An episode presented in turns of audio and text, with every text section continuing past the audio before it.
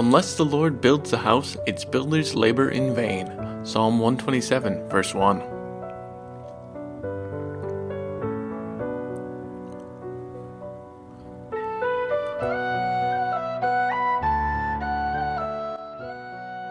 Welcome to Canaan Bound Podcast, a podcast designed to offer the Christian rest during life's journey. Canaan Bound Podcast features devotional segments by pastors serving in the Wisconsin Evangelical Lutheran Synod, along with church history, mission news, and music by various Christian artists who support our teaching. My name is Philip Wells, and this is episode 110.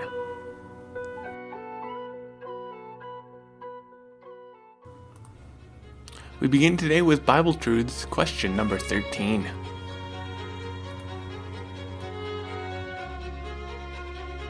Bible Truths, question number 13. What God says about marriage. What does God say about marriage? God instituted marriage with Adam and Eve before the fall into sin. He recognizes marriage as one man and one woman. When God created man, he said, "It is not good for man to be alone." Genesis chapter 2, verse 18. So he made a helper fit for him.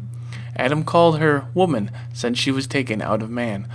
Because we know that God is all powerful, intelligent, and He is loving and merciful, we trust that He has done everything perfectly and for our benefit. The marriage of one man and one woman brings blessings from God.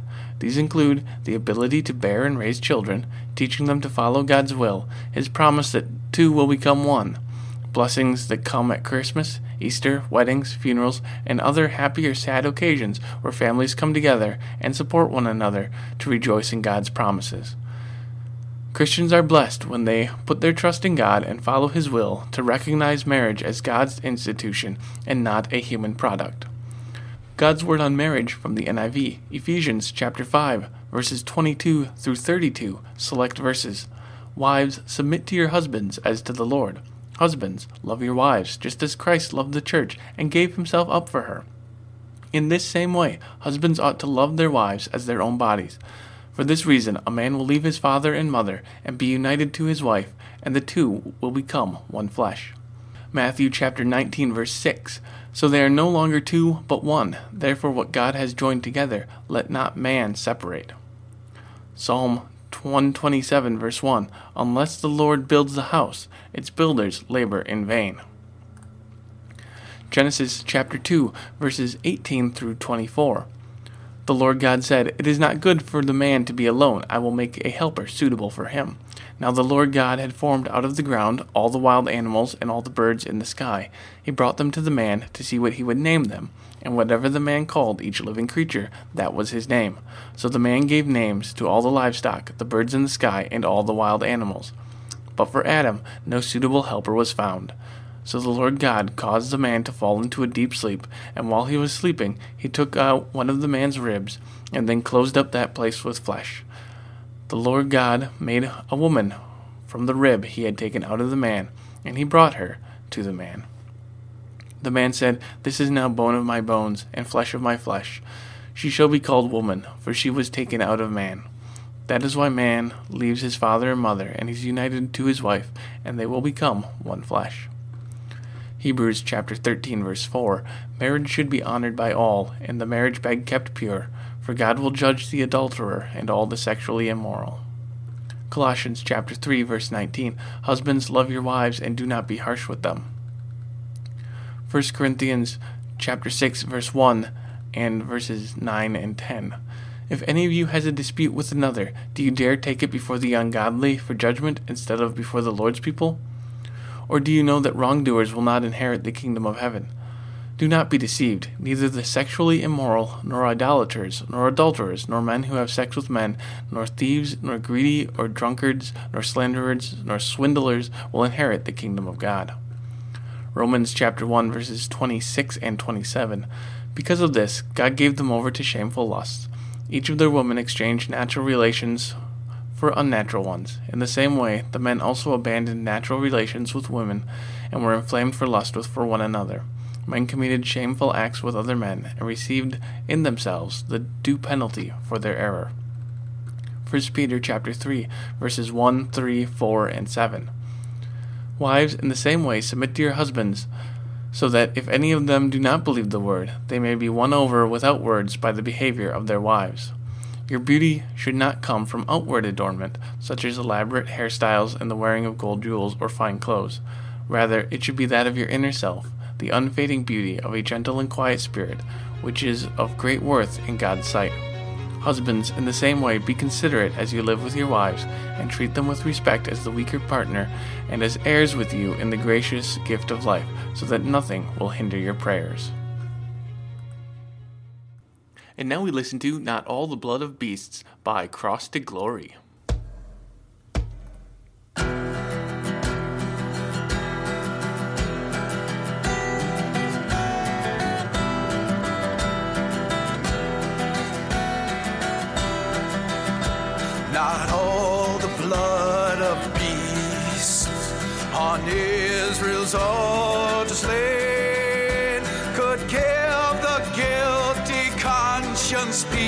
Or wash away the stain.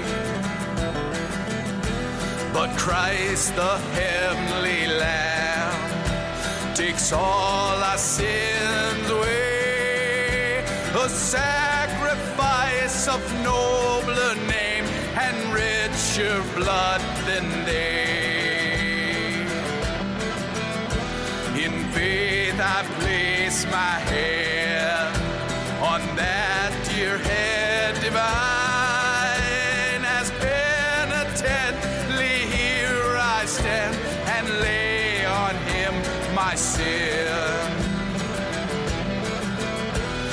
Soul looks back to see the burden you did bear when hanging on that cursed tree. I know my guilt was there. Believing we rejoice to see the curse cheerful voice and sing his bleeding love.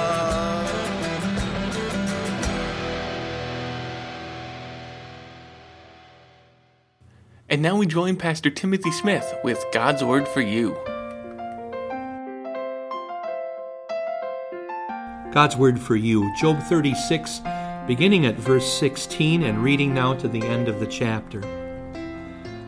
Um, before I do, though, the second half of this chapter is a warning. Listen for this as we go. Elihu urges Job to turn away from sin because the storm of God's punishment is coming. Although there are other hints about the approaching storm in chapter 37 as well, there are a lot more references to it in this part of chapter 36 that I think than in all the other speeches of Elihu at least combined. 16 to 21. He is wooing you from the jaws of distress to a spacious place free from restriction, to the comfort of your table laden with choice food. But now you are laden with the judgment due the wicked. Judgment and justice have taken hold of you. Be careful that no one entices you by riches. Do not let a large bribe turn you aside. Would your wealth, or even all of your mighty efforts, sustain you so you would not be in distress? Do not long for the night to drag people away from their homes. Beware of turning to evil, which you seem to prefer to affliction. In these verses, um, and all the way down to 26, I suppose, that's coming, Elihu praises God and warns Job about a life of sin. He pictures God wooing Job away from temptation. The same image appears when God rescues King Jehoshaphat in the battle of Ramoth Gilead by wooing or drawing off the enemy in 2 Chronicles 18. We shouldn't overlook Elihu's picture of the joys of heaven. He's, he could be talking about the prosperity that Job's friends think comes to all the righteous, but his term for a spacious place, a rachav, recalls other times that the Bible describes the vastness of heaven, like in John 14, 2. Another point of interest in verse 16 is that the word jaws, Hebrew is tsar, is a homonym that can also mean narrow. And Elihu turns on this wordplay when he describes heaven as, as spacious. It's not narrow at all. Sin constricts us, but God's forgiveness sets us free. One more thing. Uh, in verse um, 18 and 19. Be, be careful that no one entices you by riches. Do not let a large bribe turn you aside. Would your wealth or even all your mighty efforts sustain you so you would not be in distress? This reminds us a little bit of sins against the first commandment. When people trust in their wealth or in uh, power or in even in their human opinions, we recognize that these are sins against the first commandment. But what we don't sometimes understand as a first commandment sin is what Elihu describes as all your mighty efforts. When we accomplish something ourselves, when we have uh, maybe great intellect or learning or an IQ, or maybe we've done something great in the world. Maybe we, we've saved a life, or we've become a hero, or you've done something by giving up something for your family and you're proud of it.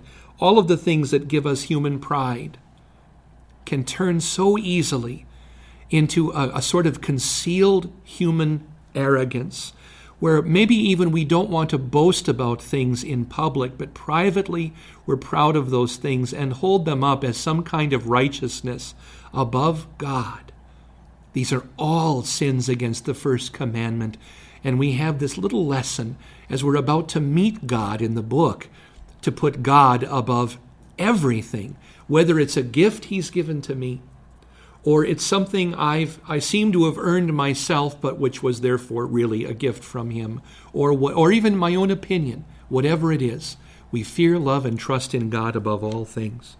On verse 21, where Elihu says, Beware of turning to evil, he warns against speaking rashly about God, which he calls turning to evil. This is the kind of evil Job has shown, which he seems to prefer to affliction. Now, that's a tough question but it's one we're left with as the crux of the whole book. Would I rather suffer or deny my faith and my God?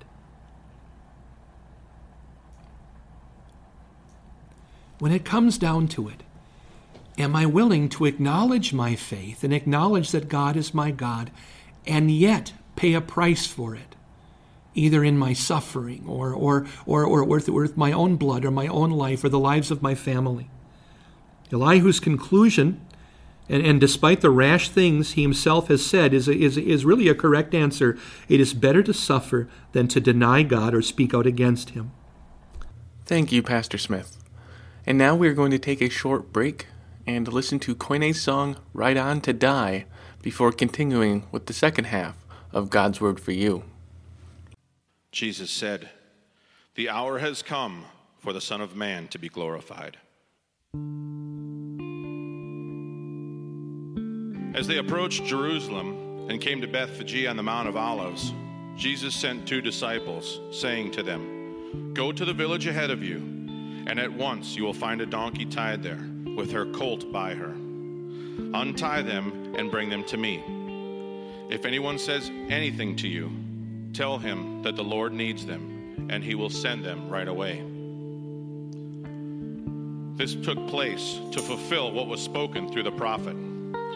Say to the daughter of Zion, See your king come to you gently riding on a donkey, on a colt, the foal of a donkey.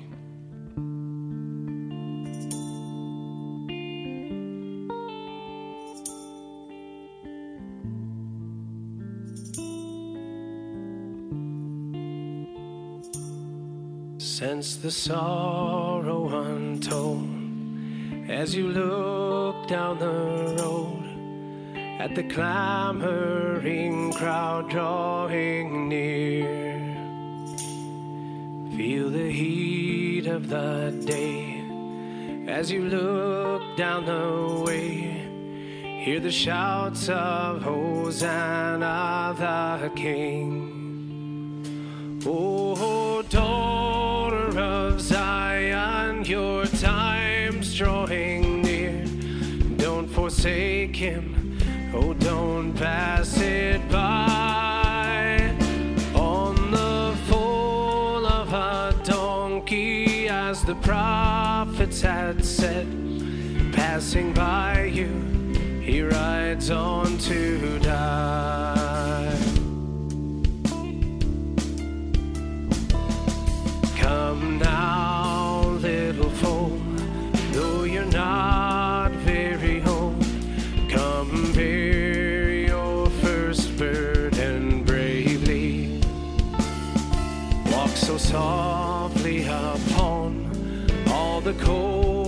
And the palms. Bear the one on your back, oh so gently.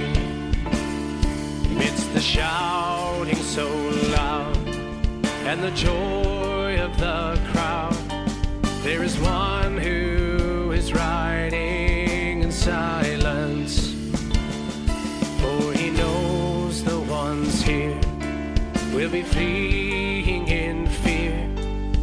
their shepherd is taken away.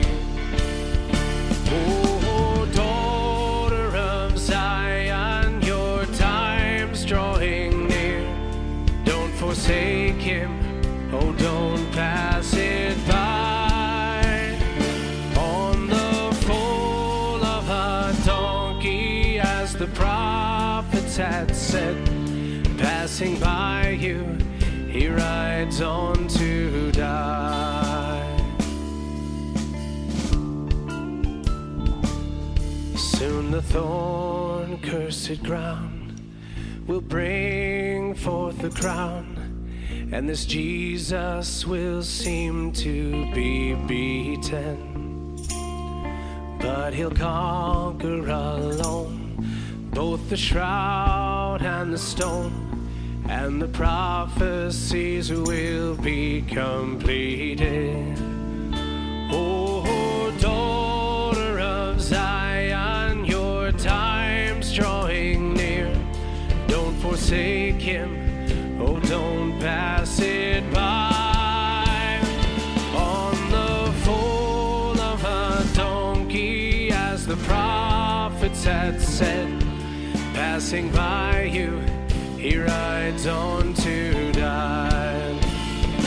On the foal of a donkey, as the prophets had said, passing by you, he rides on to die.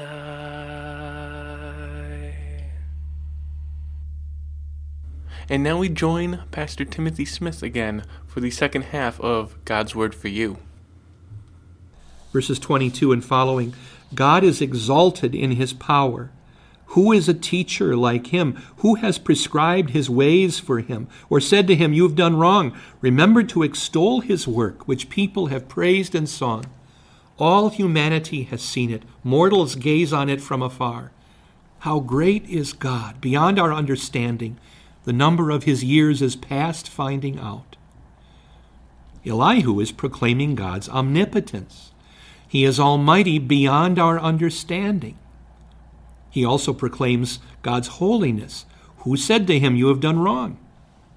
And he proclaims that God is worthy of praise. He says people have uh, praised his work in song. And he proclaims God's immortality. The number of his years is past finding out. From this point on now, the storm that's been coming all through the book is on right on top of the men. If we listen carefully to the poetry, we can hear echoes of the protection God gave to his people from their sin and his rescue from their captivity in Egypt. Are these words, true and historical as they are, also chosen for the poem because of the subtle glance they give to the future of God's people coming out of Egypt? 27 and 28.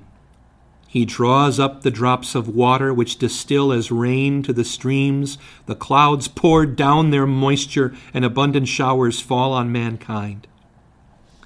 Up until now, they have made reference to the storm and noticed that it was coming. Um, Look, a dry leaf blowing past. Listen, I hear distant thunder. Look off in the distance at the shower on the hillside. But now the sprinkles are on their shoulders and wetting their beards. It's remarkable how well Elihu understands the hydraulic cycle of evaporation and precipitation as he, as he talks about it this way. 29. Who can understand how he spreads out the clouds, how he thunders from his pavilion? As the rain comes down, the warnings are no longer necessary. Thunder crashes. The thunder from God Himself. The word here for clouds is av, dark clouds, thunderheads. Yet God is depicted safe and comfortable in his tent, Sukkot. It's the same word used in the Feast of Tabernacles, Sukkot, for the temporary shelters of the people in Leviticus 23. Verse 30. See how he scatters his lightning about him, bathing the depths of the sea.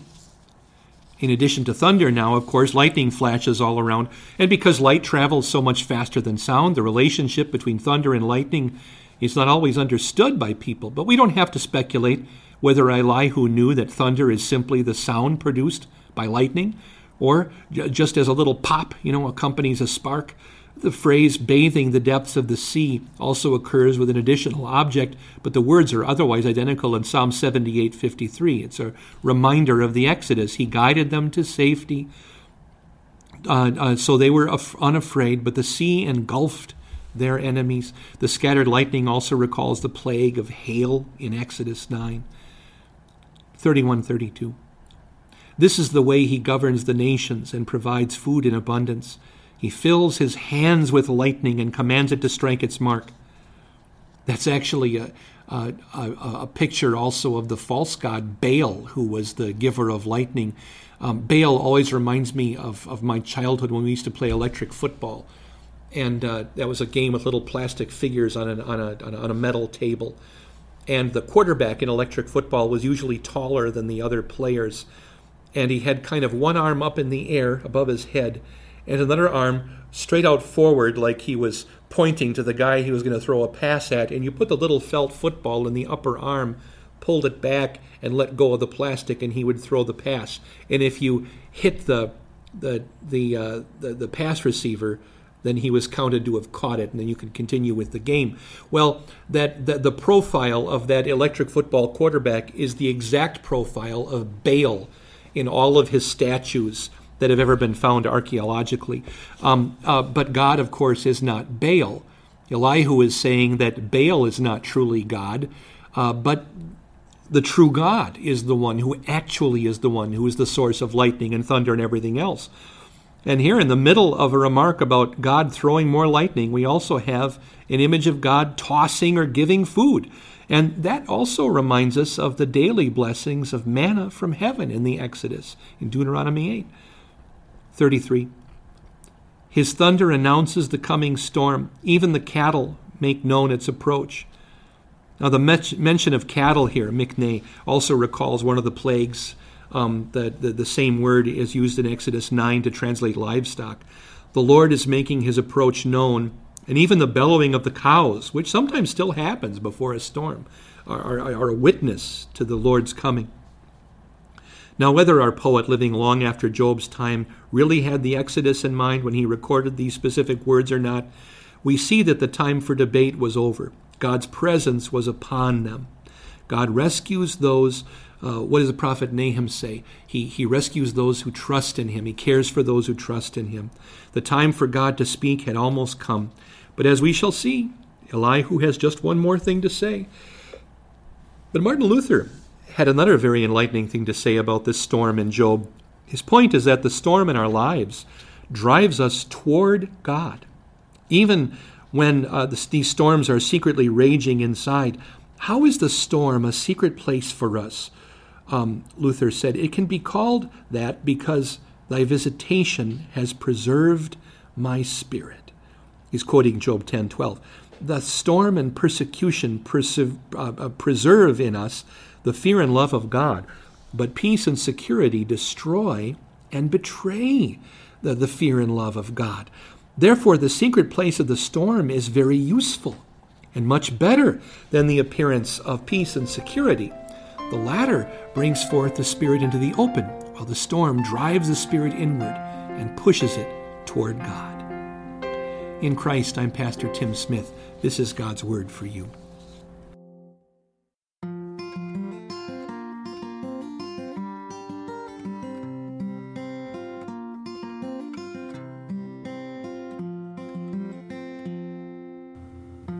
You have been listening to episode 110 of Canaan Bound Podcast. This podcast was first shared in March of 2016. Visit CanaanBoundPodcast.com to subscribe, listen to old episodes, or to find links to the artists featured on the show.